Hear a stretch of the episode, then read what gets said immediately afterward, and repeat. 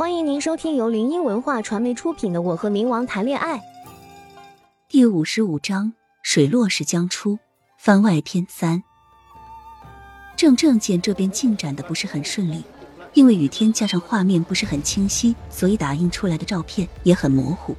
他们费了好大一番力气才找到，那是座围绕着许多植物的小平房，周围两边是高高的楼层，小平房格外的突出。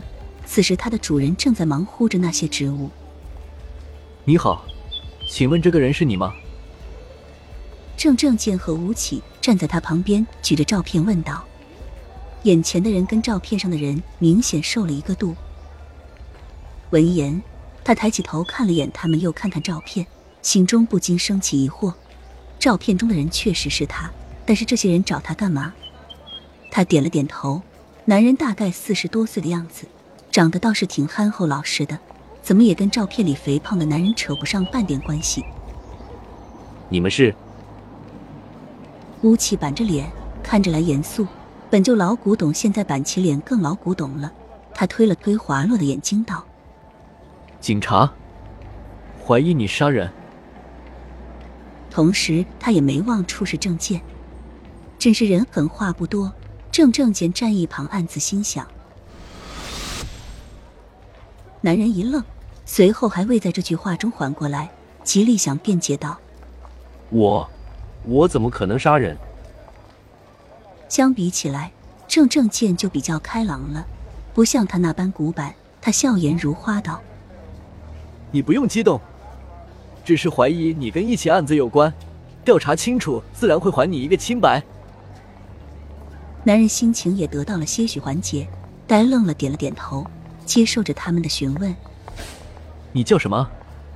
十月二十号当天你在哪？有什么在场证明？为什么要伪装成胖子？下水道下去时有没有发现尸体？吴起一连串的问题问得他有些懵，但他还是努力的听着。他道：“肖百伯，我工作完就回家了，好像还跟小卖部的大伯打了声招呼。那只是因为衣服进水了，太臃肿了。”没有发现什么尸体。焦百伯如实如据的说着，郑正健看着笔记沉思起来。吴起倒是自顾自的去检查的人家的房子。肖百伯看着他的动作，赶紧上前阻止道：“啊，警官啊，我这辈子都没犯过什么罪，你们会不会是搞错了？你怎么说翻人家家里就翻人家家里啊？”吴起不予理会，他忽的蹲下。看着那隐藏在草丛中带着血迹的菜刀，连忙将郑正杰喊过来：“喂，这有把带血的刀。”